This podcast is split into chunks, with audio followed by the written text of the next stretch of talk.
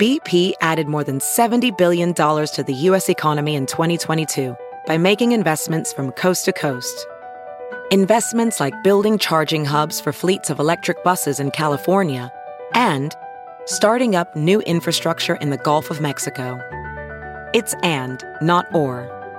See what doing both means for energy nationwide at bp.com slash investing in America.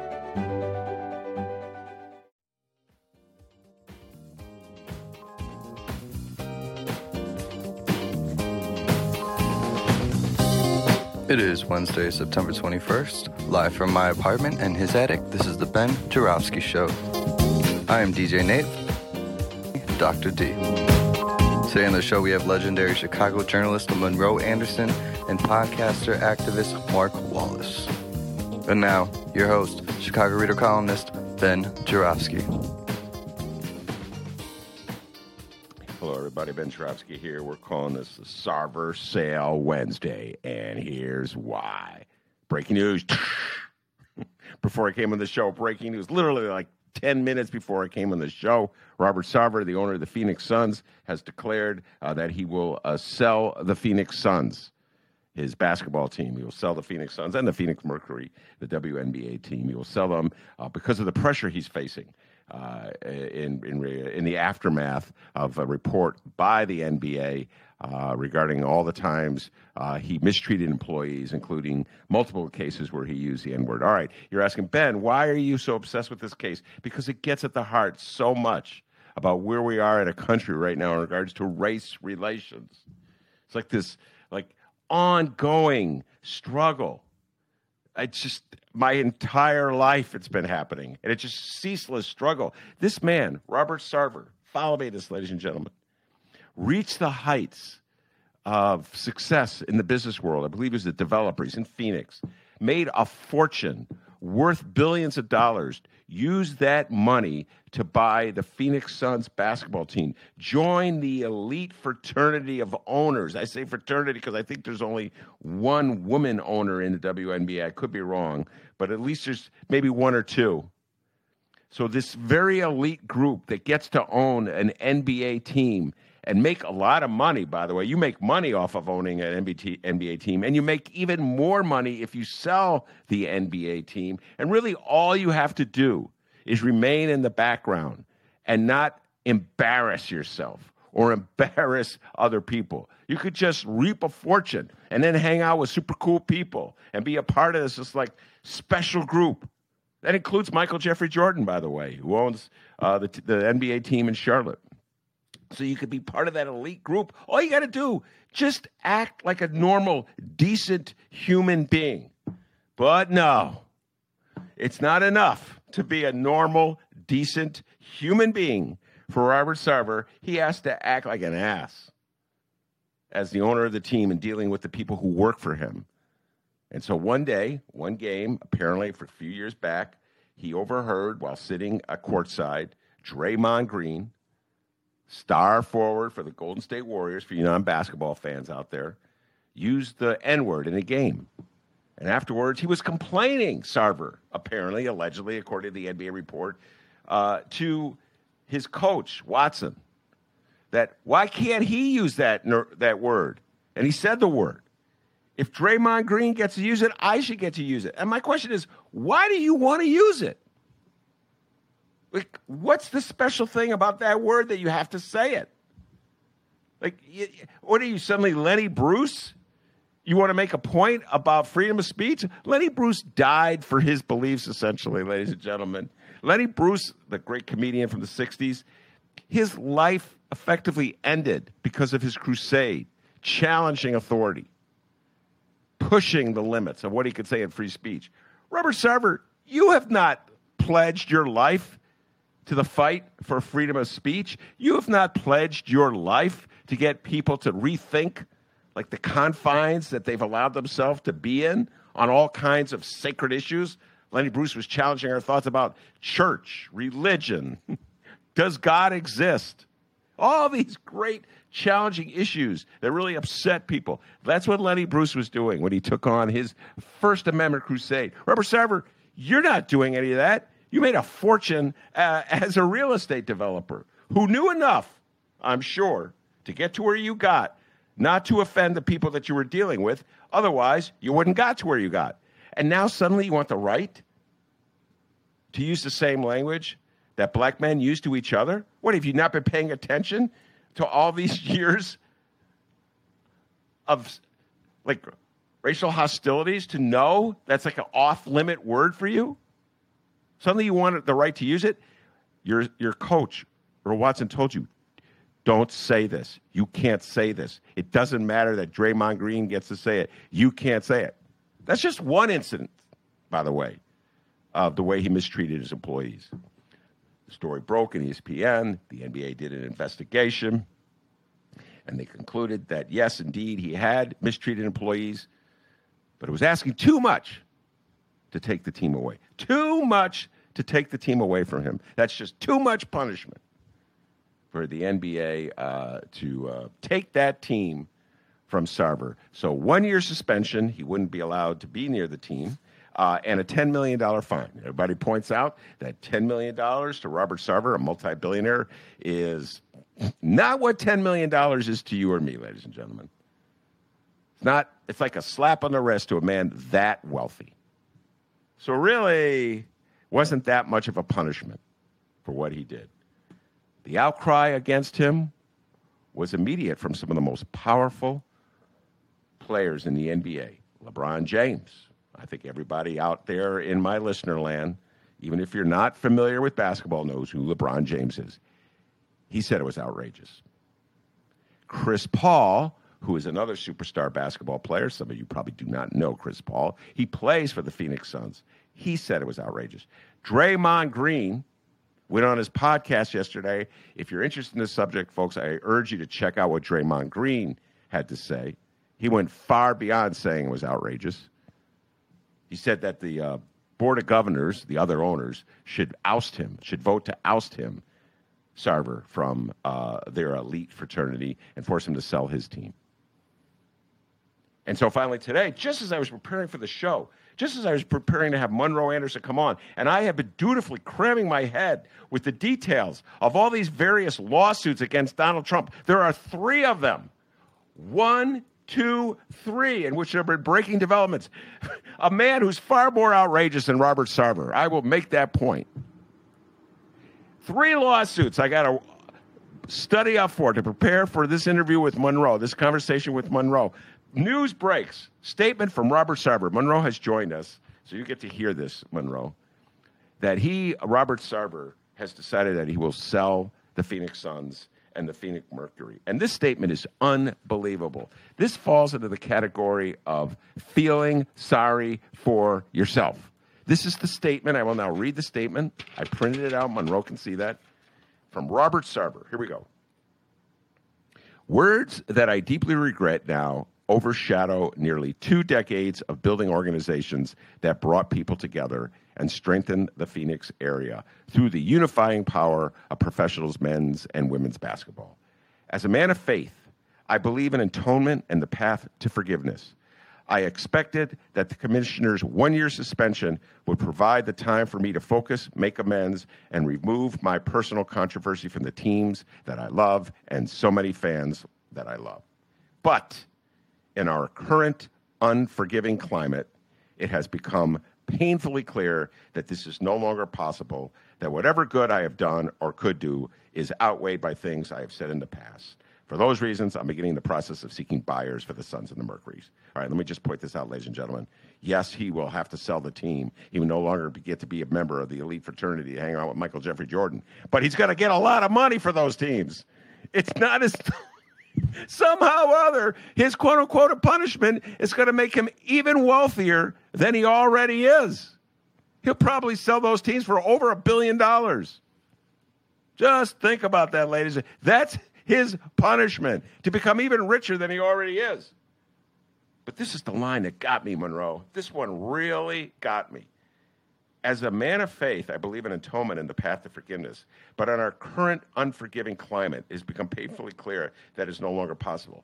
Our current unforgiving climate, it seems like you're blaming the people who are trying to demand that you actually atone for your sins. You did something really stupid repeatedly over time. People told you not to say it. People told you not to do it. You did it anyway. It blew up in your face because ESPN wrote about it. The NBA did an investigation in it. And now the players in the NBA are demanding that you sell the team and really just get away because you're an embarrassment to them and you're blaming them because they have not forgiven you. Monroe, that's like wow. It's like you have a huge fight with a dear friend in which you're a total schmuck and a jerk to them, Monroe, and you say, That's it. Uh, the friend says, That's it. I can't deal with you anymore. And you go, What can I do? I. I know I offended you. I know it was horrible to you, but your unforgiveness is just intolerable. Monroe, self pity from Robert Sarver in our current unforgiving climate. Do you think a powerful man in this country, Monroe, will ever just say, you know what, I was wrong and I deserve the punishment I get? Do you think that's possible for them to say, Monroe Anderson, take it away? This is white privilege uh, on steroids. That's basically what it is. Um, you know, it's it's it's the same. It's what Trump does also, is that he he he does all these offensive things, says all these offensive things, and then expects to be forgiven for because he's used to being forgiven for things because he's rich and white. And so this is, you know, it's um, the difference between say now and and 20 years ago is that uh, black Americans have enough power where they don't have to grin and bear these insults anymore.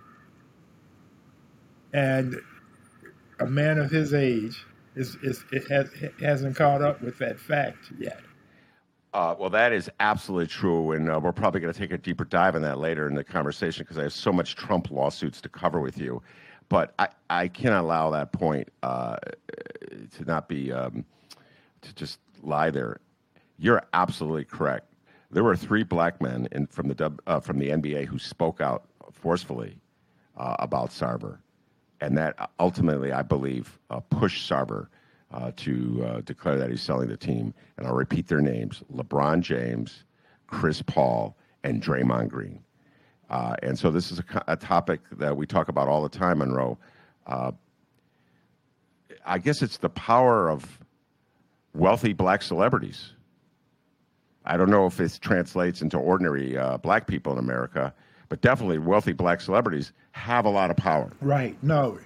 And, if they choose to exercise. Right. It. And this is this is a recent development uh, because because um, 25 years ago they dare not say this or they would um, end up where the uh,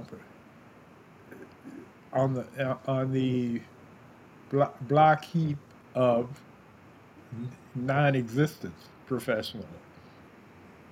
It was just it would be the end of them. Yeah. You know, would be drummed out of yeah, game. yeah, but going Go going back to the about to no longer be team owner, he he is imbued with Henry Ford's uh, mentality. Henry Ford had this famous quote when he, he got caught in a scandal. He said, uh, Don't complain, don't explain. And he, he, he, he just stonewalled it. You can't do that anymore. Or you can try. Trump tries it all the time, but it's catching up with Trump too. All right, we'll we'll get we let's get to Trump. Uh, Mark Wallace will be joining us really soon. Uh, there's so much breaking news in the world of Mark Wallace. Uh, podcast, new podcast from Mark Wallace. A new indictment, not for Mark Wallace, uh, but uh, related to a cause that he uh, has been talking about forever, which is speed cameras. Uh, State Senator Emil Jones III was charged, fed bribery allegations, part of red light camera investigation. Uh, and I know uh, that Mark Wallace uh, has a lot to say about uh, Sarver, the Suns, uh, the NFL. There was a big story in the Washington Post about how there's black, so still only three black coaches in the NFL. Um, but I got to do the Trump stuff, Monroe, and um, three lawsuits.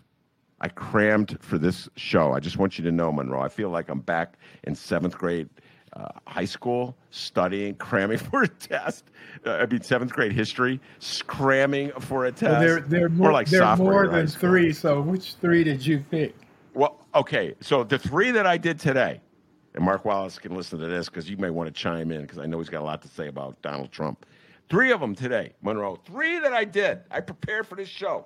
Number one, there was the special master lawsuit uh, with the case. It's where uh, the, the the feds seized the documents from Donald Trump's uh, uh, mansion at Mar-a-Lago, and now Donald Trump is in court battling to keep it hidden. And so he got some judge that he appointed to. Uh, to uh, declare that he, Trump, had the right to have a special master, which is not, as Monroe's wife said, a slavery term, but is actually uh, a judge who will review the documents to see if the, any are uh, fall under a lawyer. Uh, client privilege, et cetera, and so forth, or whether uh, some of them uh, sh- should not be released at all because uh, they'll be embarrassing to Trump or his executive privilege that he has, uh, and so forth. So he's involved in that one.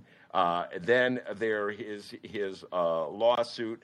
Uh, Attorney General Letitia James filed a suit today against a civil suit against Trump and his family, uh, having to do with uh, allegations that he lied uh, to get inflating his wealth to get loans. But then there's the lawsuit about from uh, E. Jean Carroll regarding his rape. That he, she says he raped her, and she's about to file suit in court in New York, a civil suit uh, seeking damages under a one-time uh, uh, ruling that says that a new law that says you, you can file suit, a civil suit, uh, even if the statute of limitations is passed one time. Three lawsuits, Monroe, in the news with Donald Trump. Which one do you want to talk about first? Well, okay. Wait, you see, wait, you're forgetting about Georgia.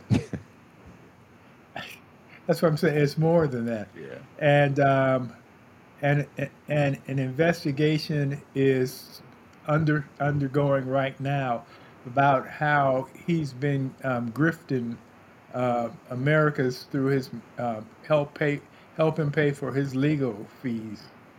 Uh, well, it's not being being presented that way. It's is is is help him fight to uh, to um, get win win the election that he was cheated out of.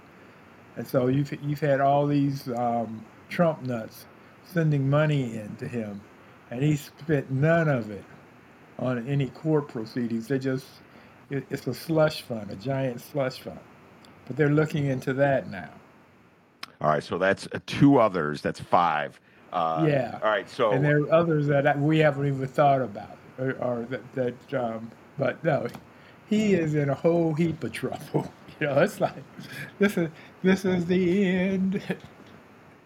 So Monroe, which one do you think is the, the most serious of the three that I mentioned at the outset? Putting aside Georgia for a moment, uh, the Attorney General's lawsuit that goes after Trump's family, having to do with uh, business dealings with Trump.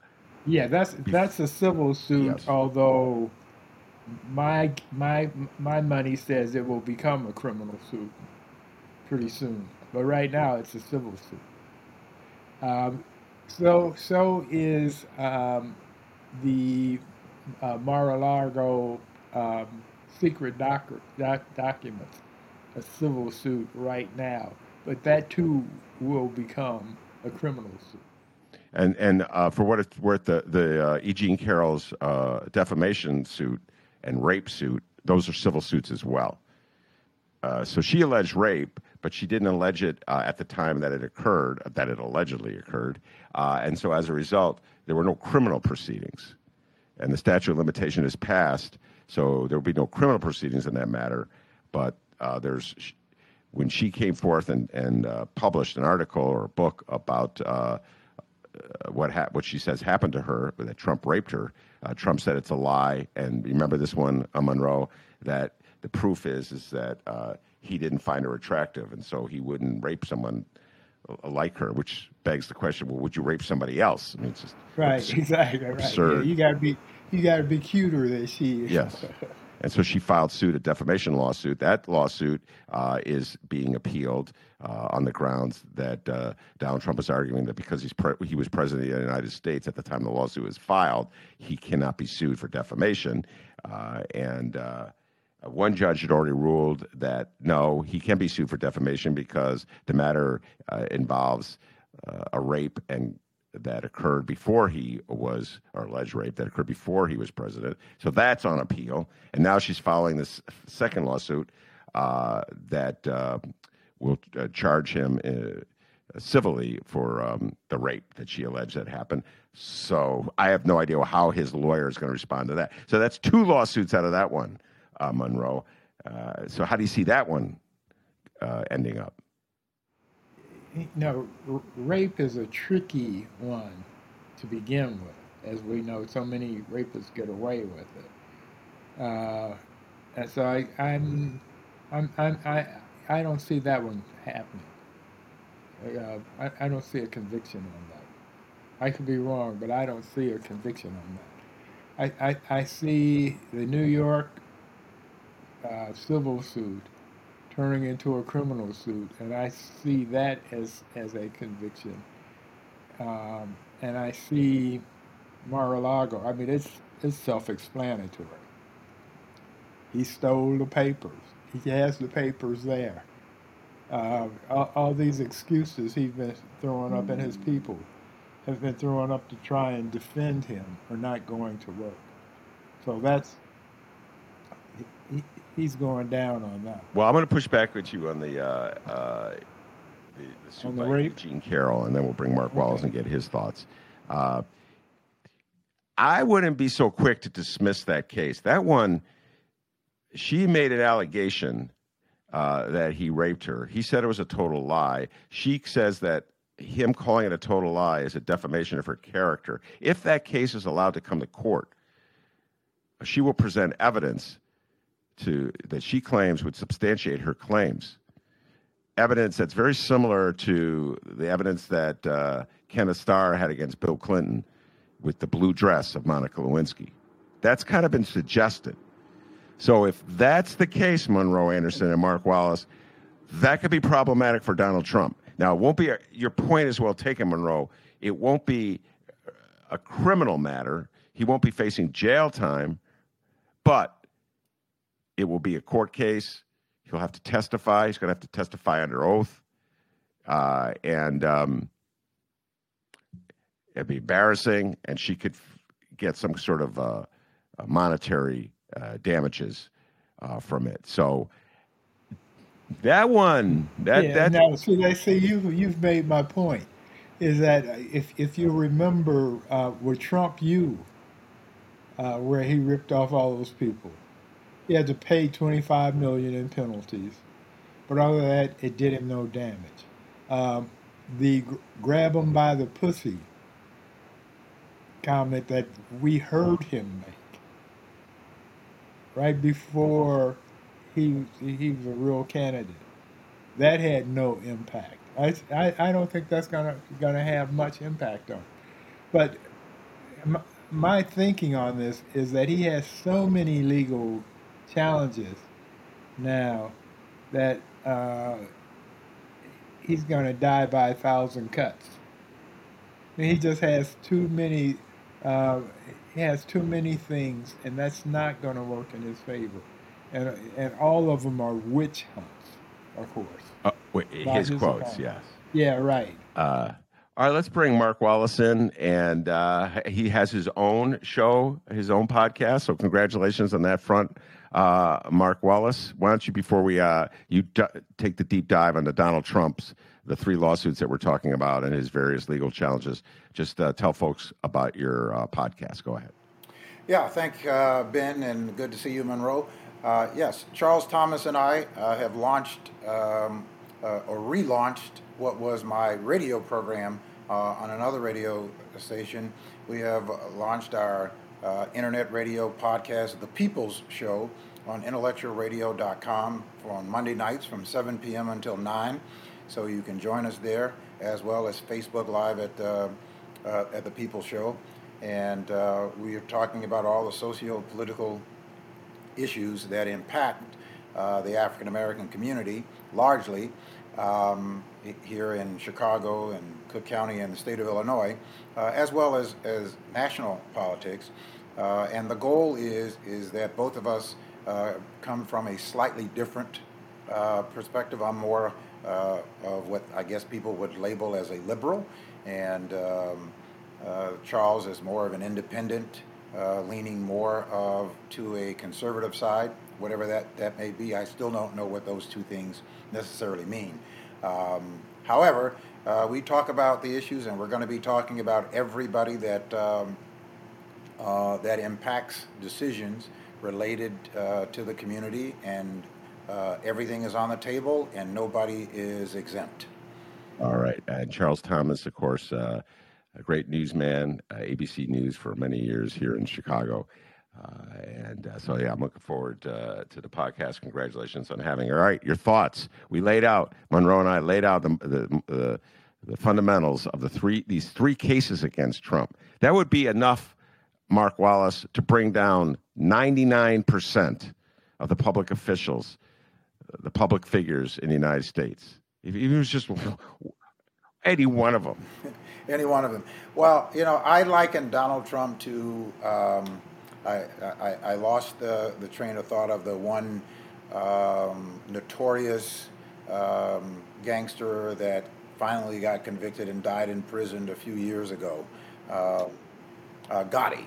Uh, I, I, liken him to the likes of that, that this is a person who has uh, gotten away uh, with egregious behavior in the private sector for so many years um, and has never been held accountable until uh, he reached uh, the level of, of, uh, of government.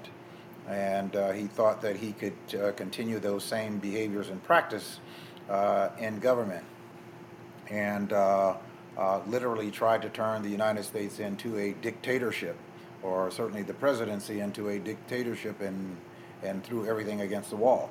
These civil lawsuits uh, that are being brought against him. I'm not uh, certain about uh, this lawsuit of the, the, the rape case uh, that is being brought uh, against him. I don't know how long ago that allegedly took place, but um, Uh, there is also a statute of limitation, I believe, uh, even on civil lawsuits. But uh, that aside, the the advantage that a plaintiff has in a civil lawsuit versus a criminal lawsuit is that they only have to tip the scales by one tenth of one percent. So if, if, they get 50, uh, like that 50.09, that it's more likely that that happened, they win uh, in a civil lawsuit.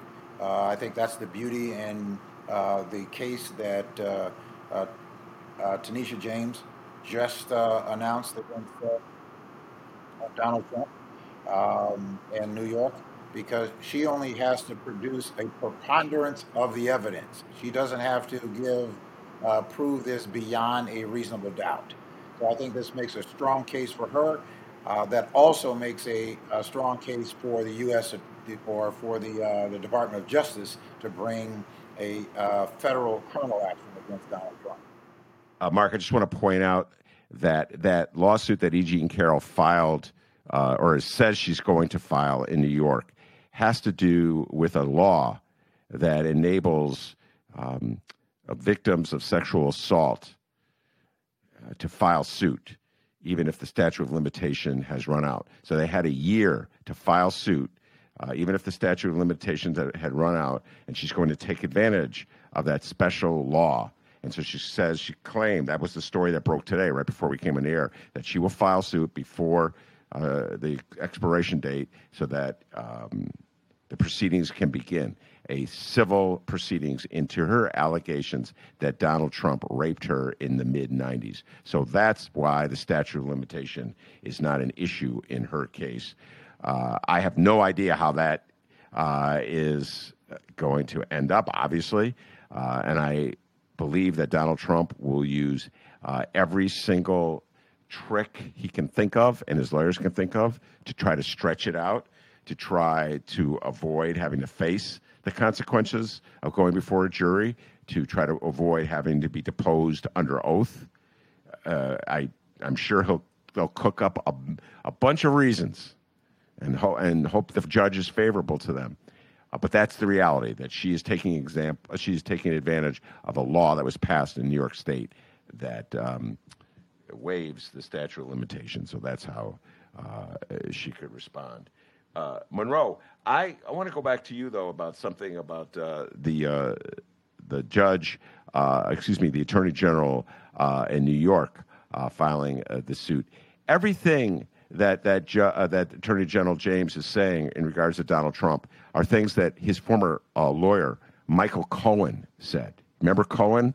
Uh, we talked about him a lot. He went to federal prison uh, because of his escapades with Trump. And he said Donald Trump is uh, inflating the uh, value, his net worth when he goes before bankers to, in order to get them to give him the money. And then he says he deflates it when he comes before the uh, tax man, so he has to pay less in taxes. That's what Cohen said, and she followed up. Go ahead. She, did, and one one of the charges in her suit is that uh, he claimed that the three floors he owns in Trump Tower amounts to uh, 33,000 square feet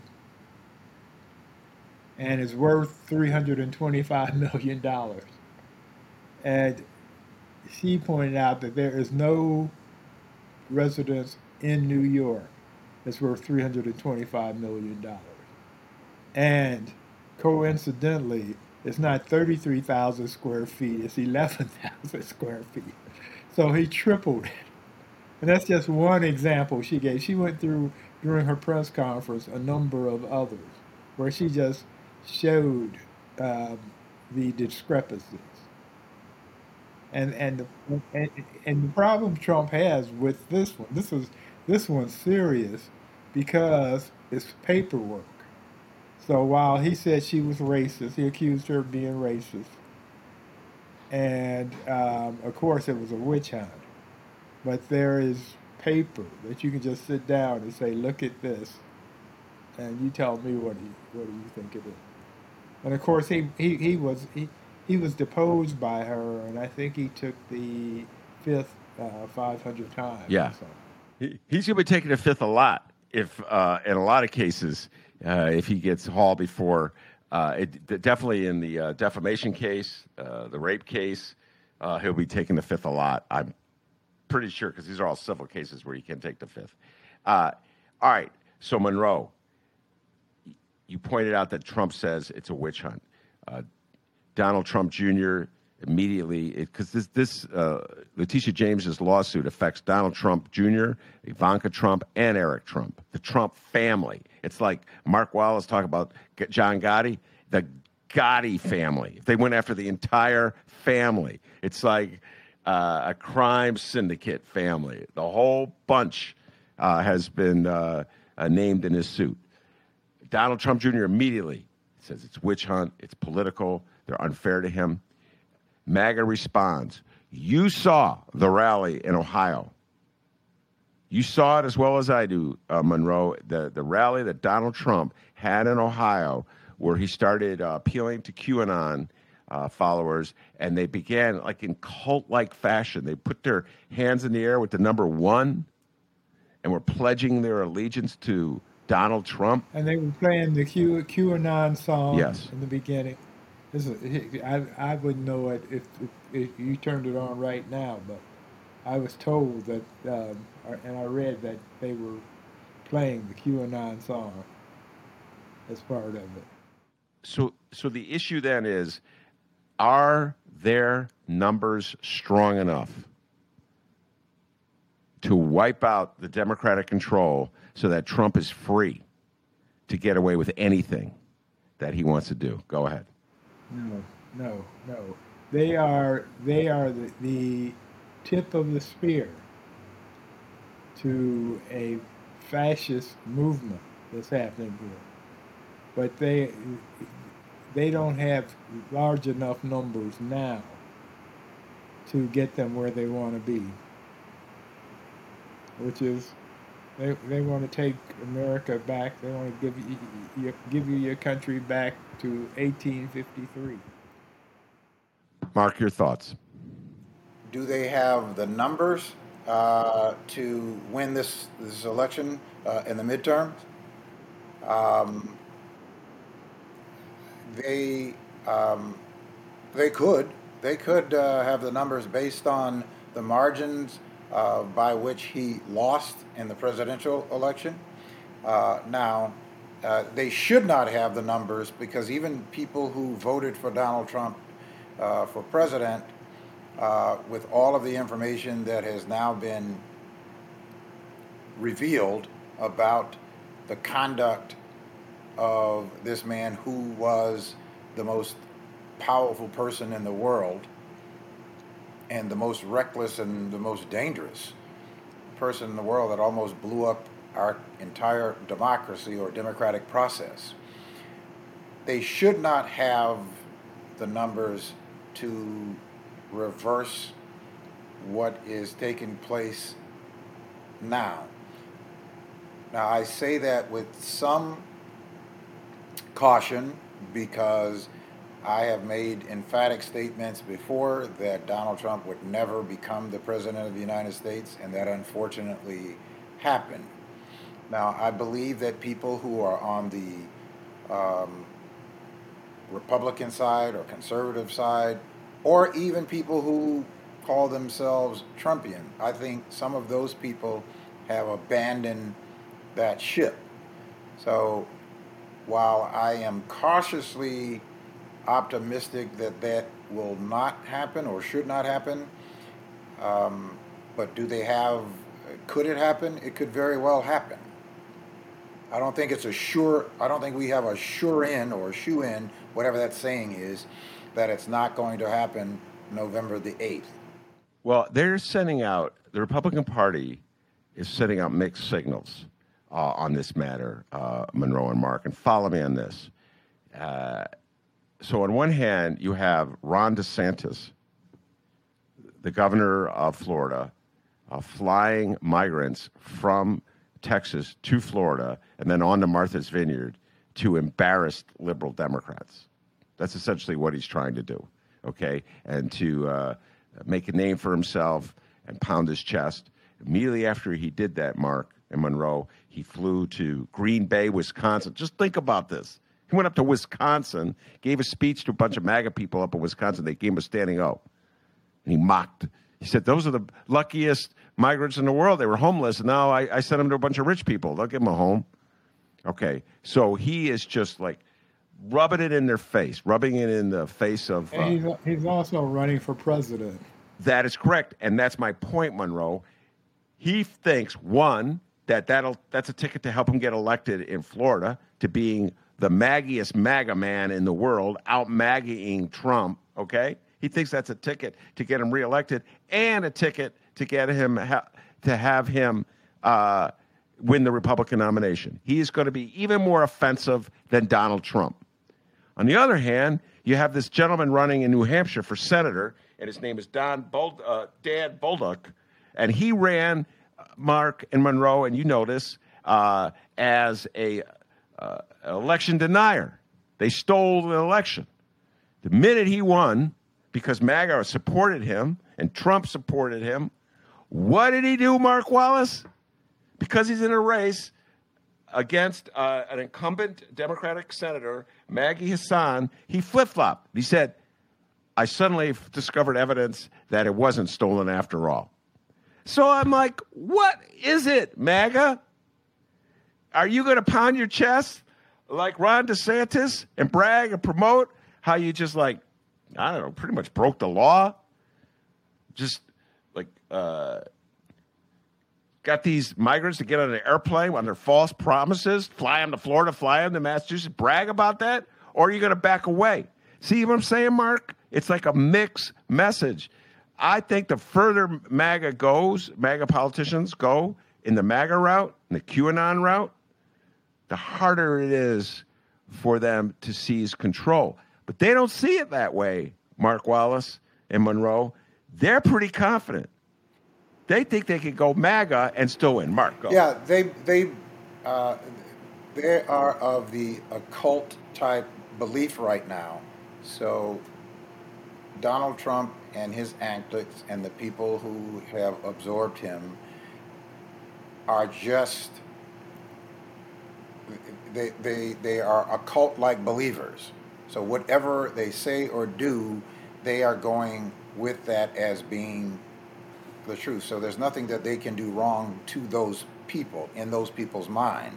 Now, uh, what Ron DeSantis and um, the governor uh, Greg Abbott of Texas has done may have implicated themselves into some criminal wrongdoing um, in what they have done. So that's going to open up another. Uh, well, there's actually an investigation that a sheriff in Texas has, uh, you know, opened uh, in relations to this. But I think that it's going to be more widespread to that, and I think that Ron DeSantis is running scared, which is why you see him, do, you know, doing more press conference trying to defend his uh, his actions.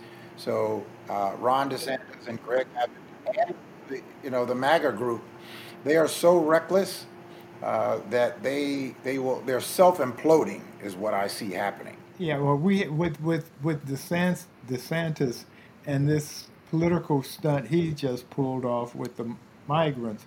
There's a sheriff in Texas, in, in Bexar County, Texas, that is um, investigating, doing, um, uh, um, filing criminal charges against him for kidnapping, basically.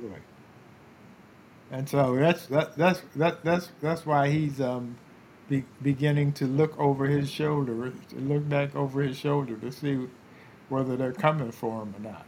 And they're going to. Well, the him. Department of Justice is also looking at it because they may have violated um, the. You know, we have a, a uh, an asylum process in this country, and uh, these people from Guatemala and South America and these places came to uh, the border and turned themselves in as they were required to based on the United States asylum process.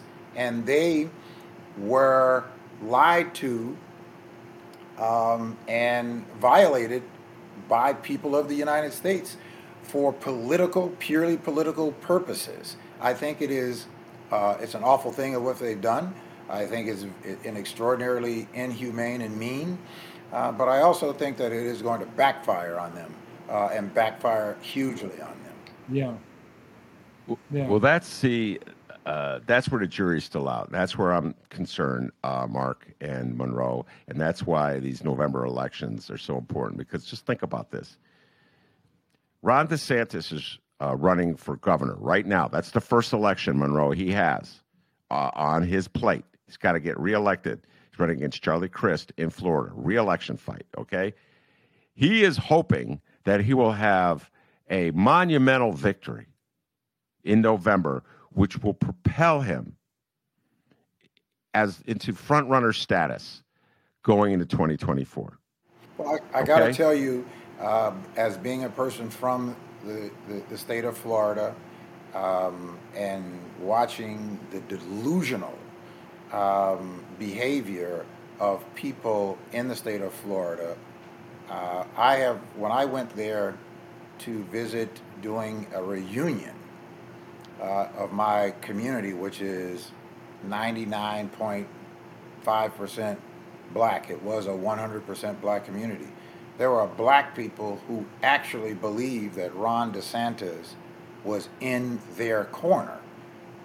Um, so there, there's this delusional belief, and there is a, a, very small minority of black people in the state of Florida anyway. There's only about 11% uh, black population in the state of Florida. However, uh, the Cuban community down in the state of Florida, they're largely conservatives, largely uh, Republicans. Uh, and so I believe that Ron DeSantis is probably going to have a monumental win down there because the people down in Florida are just delusional that, that he is doing a great job. All right, help me out here, Mark Wallace. You got to help me with this. You're from Florida. I'm not from Florida. I've been to Florida once in my life. Don't be offended. I got out as soon as I could and said, I'm never coming back to Florida. Okay. uh,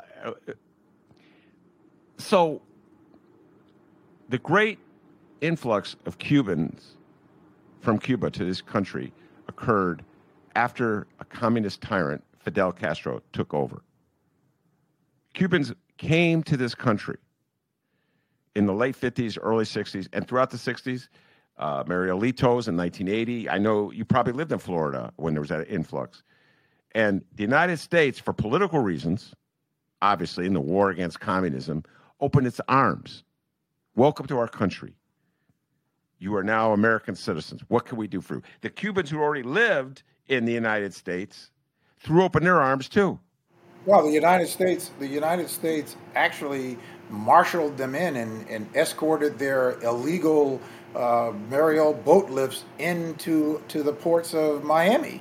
Uh, uh, you know, during that, that time. And when the Haitians came in, they turned them around and turned the, their vessels over, killing uh, countless of, of Haitians when, when that happened. All right. So that's a whole different situation. The double standards, how uh, immigrants are treated depending where they come from. I need help on this, Mark Wallace. Why would a group of people who are the beneficiaries of open arm tolerance and welcome to our country, and we know you're in trouble, and we will help, this will always be a port for people who uh, are being, uh, their lives are endangered. Why would they then turn on just 40 years later, what is it, 50, 60 years later, the next generation of refugees who are pouring over the border because what? Either political reasons, crime family reasons, the, econ- the economy is terrible, I can't make, raise, make a living, you know, they're under threat from criminals. I don't understand a mentality that exists in our country where once you get here and you're the beneficiary of all this largesse, you turn right around and slam the door shut. That's what what what, tr- what triggered this thought was when you said, based on your knowledge of Florida, the Cuban Americans who live in Florida are with DeSantis when he showboats by flying immigrants from Texas to Florida to Martha Vineyard for the sole purpose of embarrassing the Democrats and uh, sort of like promoting the idea of building a wall and keeping people out of our country. Help me understand that, Mark. Well, what happened uh, is that the Cuban community progressed at an accelerating rate of taking control of the banking, the educational system in uh, largely Miami uh, and in Florida um, at an accelerated rate. And um, they became elitist of, of their nationality. And so for two generations, um, they have been in control of everything and are in control of it. They control all of the banking, they control all of the government, they control all of the educational uh. So uh, they've become elitists and forgot uh, the path uh, for which they came. And uh, it is it is a mystery uh, that that they have that type of mentality that they support the likes of a Marco Rubio and and a, um, uh, a Ron uh, DeSantis. It, it, is, it really is um, a mystery, but they, they, they have made sh- such um, an accelerated progress uh, in terms of private and political power that um, they believe that you know they they believe the hype of of that conservative push that has been pushing and pushing and pushing that had always existed. Now remember, Florida uh, is one of the most racist states in the Union. Um, and so uh, it, it, it's not very different. And so they were able to get the Cubans on their side. Wow, what a statement! I uh, I just I got to tell folks that uh, Ken Burns right now has a documentary uh, on PBS. That's really hard for me to watch. Monroe, you may have watched, but anyway, about the Holocaust and uh, how uh, in the in the late 30s and early 40s, the United States uh, was slamming the door on uh, Jewish refugees who were begging to get out of of Europe, and so it's like my attitude any Jewish American who sees that and still supports Ron DeSantis, shame on them. Shame on them. Well, you know, it's been. And it's, wait, I'm just finished. And the same thing with Cuban Americans. Shame on you. You were the beneficiary of generosity. You were the beneficiary of this country opening its arms, and you're going to go along with that kind of behavior by Ron DeSantis. Shame on you. Go ahead, Monroe. It's been the American way that whatever ethnic group gets here and finally gets to a, a level of of um, being no longer being the other, then they turn on the next group. You know, um, the Irish face that at one period. The Italians faced that at one period. The Chinese face that. Uh, we have constantly, although we were here uh, for 400 years, uh, but we have continuously had to face that. So it's you know it's it's always that once you've arrived and and arrived in America, then you need somebody to look down upon and, and, and reject. All right, so Monroe, I'm gonna have to you to address something that uh, Mark said. Get your thoughts on it because it was uh, I, I, took the conversation in a different direction. Uh, but Mark pointed out that he is from Florida, still has friends in Florida, still has family in Florida, was just back in Florida, uh, and talking to a lot of his friends, a lot of uh, uh, Black Americans saying, "Yes, I support Ron DeSantis." That's wow. Uh, I could see the logic, but I want to get your thoughts, Monroe about black support for Ron DeSantis in Florida. Go ahead. I've I've, I've been to Florida more times than you, but not nearly as much as Mark. I, I grew up there, visited maybe half a dozen times, maybe a few more, a couple more times than that. Uh, and Florida is a very strange place. I, I, it has no rhyme or reason to it to me. I mean, you, you, you drive around and the streets don't connect. There's no in in um in, in Miami, the Miami re- region, for example. It, it, it just it doesn't connect. The people don't connect you, uh, as far as I'm concerned. Um, and as for the black people there, um, I think backing Ron there there there is a a mentality again talking back to how once one group has arrived and they they don't want they want to reject the next one. Uh, blacks, uh, there are a, a, a, a significant number of blacks who don't want to accept Hispanic migrants out of fear that they're going to take their jobs basically. They're going to get our jobs. Although most of the jobs they get, um, black people been there, done that. They're not interested in having it again. So it's it's it, there's no rhyme or reason to it. Mark, before we leave this, uh, just follow up a bit on why you think uh, your friends and relatives in Florida are supporting Ron DeSantis. Uh, it just it really makes no sense. I think what what they're why they're supporting Ron DeSantis is because Ron DeSantis did not require for them to wear masks. Period. That's why they think that Ron DeSantis is in their corner, right? Even though that black folks are dying and died at a higher rate per capita than any other ethnic group in the state of Florida. from COVID. Uh, but you still have people who buy into uh, disinformation uh, as though it is somebody fighting for their quote unquote freedoms. Uh, that's that's all I can attribute that to. All right. So just to be clear, and and this is a uh, not a, a, scientific poll. This is just a, uh, a, random survey of Mark Wallace conversations with friends and relatives back in uh, Florida. Are most of the people who that you talk to who are supporters of DeSantis men, or there are also women in that? All of them are men. Okay, there you go. And how many, Mark Wallace, before I uh, finish my cross examination, do you think will actually vote in November?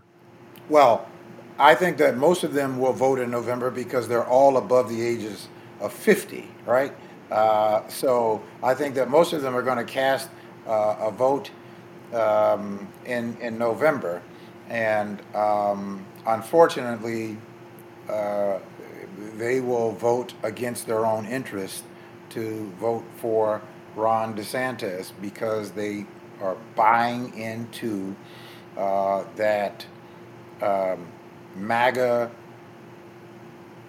uh, nonsense that somehow, you know, uh, MAGA is protecting their freedoms. Well, Monroe, that's we're going to leave this conversation at the moment. Monroe, right there, right there is Donald Trump's defense if he could get, in a way, black men in Florida to vote MAGA uh, and reelect Ron DeSantis, that will help promote the notion that uh, MAGA is above the law. And one, one other thing, Ben, uh, is that, and it's not so, it's not so much that they're voting for MAGA or voting for Donald Trump. There are some black people that, uh, and we're gonna I know we're to talk about this in terms of leveraging power, that are misguided in leveraging their power and thinking that my frustrations that I should jump to the other side, basically jump out of the frying pan into the fire. And I just had this conversation so that you have some black people who are so fed up and so frustrated with the Democratic Party that they believe that the only answer is to jump to a party that cares less about you uh, and will give you this, the idea that they care about you uh, until they have you over there. It's, it's like the abortion thing. You know, they, they say that they're pro life, pro life, pro life. They just want you to get born. They don't care about how you eat or how you live or whether, you know, uh, you, you have, you know, stability in life. Um, they just, you know, at, at that point, they don't care about you at all.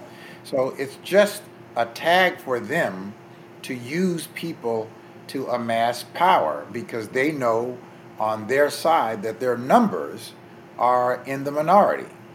So if they can pick off a few people out of ignorance, that's what they'll do.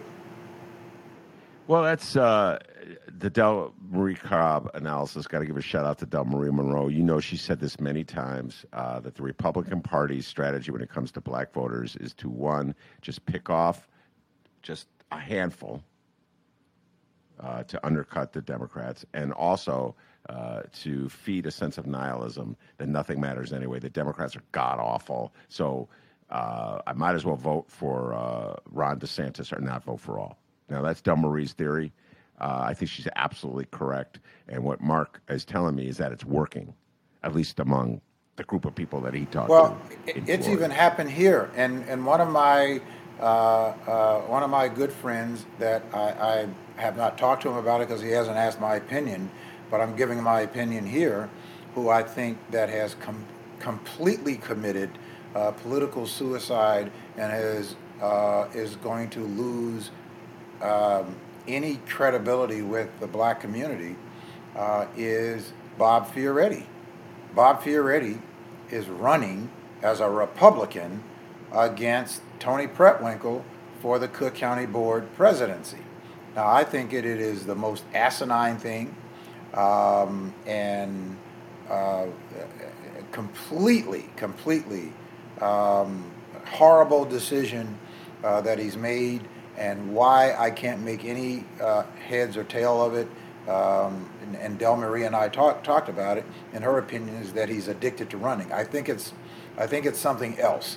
Uh, I mean, he's got zero chance of winning, um, and he is going to uh, lose and has lost, in my opinion, he's going to lose some real credibility in the African American community on a couple of fronts. One, he has run against black women. He did this against Kim Foxx, which I told him that it was the horrible thing for him to go do because black people were only going to see him as jumping on the bandwagon of these races, white men from the Republican side uh, that that just wants to attack a black woman, and uh, and they're going to view him the same way. Well, you know, he went ahead and did it and got two percent of the vote or whatever the number was. Um, but and and here it is that he is running as a Republican against uh, Toni Preckwinkle. Now, I'm no fan of Toni Preckwinkle, but I'm not going to be stupid. Uh, I'll, I'll vote for Toni Preckwinkle. I'll hold my nose um, and I'll vote for Toni Preckwinkle. But in my uh, philosophy is that is not to go jump out of the frying pan, uh, out of the frying pan to the fire, is to hold the people of the Democratic Party's feet to the fire. When you don't agree with something that they are doing, you organize, you hold press conferences, and you call them out, uh, as as I clearly do. You know, I'm a registered Democrat. I'm embarrassed by what I see some of the Democrats, or a lot of the Democrats, doing here in uh, the state of Illinois. I'm with you about that, by the way, 100%. I've known Bob Fioretti forever. I can't believe he's doing what he's doing. Uh, that was a great riff, Mark. And uh, I just am embarrassed for Bob, actually, to tell you the truth, because I remember when he was more or less an independent alderman who was. Uh, would occasionally stand up to Mayor Daley. Uh, and that brings me to this. We're going to close with this one. Uh, Bob Fioretti just sent out a press release today in his campaign denouncing speed cameras, uh, red light cameras, and I'm just like shaking my head. I believe he voted for him at one point when he was an alderman in the city council. But whatever. If he's going to raise the issue, let him raise the issue. It's important that the issue gets raised. Uh, it, it, occurred on the same day uh, that the papers are filled with headlines about State Senator Emil Jones, the third charged uh, in Bri- federal bribery allegations, part of red light camera investigation. This is uh, a passion that you've had, Mark, uh, pointing out uh, the insanity of this program. Uh, and it just seems as though it's unending. The amount of corruption that is connected to the red light, speed light camera program, uh, the, uh, the mixed messages that are being sent, uh, the double standards between white areas and black areas. We've discussed this one. You've been on the show several times talking about this. It never ends, Mark Wallace, in the city of Chicago and the county of Cook. And now, headline I'm reading it again State Senator Emil Jones, the third charge, and Bob Fioretti's trying to make hay out of it, which I'm not quite sure what to make of. Help us out, Mark Wallace, both with Jones being charged and Fioretti. Go. Well, one, Fioretti is going to try to make hit, hit, uh, um, uh, political points out of it because he's running as a Republican, and other Republicans are going to try to uh, use it as a uh, Republican rallying card. Uh, I am, you know, as I said, I'm a registered Democrat. Uh, I'm not some holy alliance to, de- to, the Democratic Party. I just cannot see myself supporting anybody that is remotely uh, uh, connected to this uh, climate of Republicans uh, today. Now, now I am equally disgusted and outraged that the governor of the state of Illinois and the attorney general of the state of Illinois both have been a deafening silence on this ongoing corruption. All right. very good. I knew uh, that you would uh, come out firing on that one. And uh, as I said, I just want to repeat this: State, State Senator Emil Jones III charged. These are allegations; they haven't been proven, and I do believe innocent until proven otherwise. Monroe, I'm going to uh, close by asking, offering you the opportunity to address something else uh, that I thought of uh, in relation to our conversation.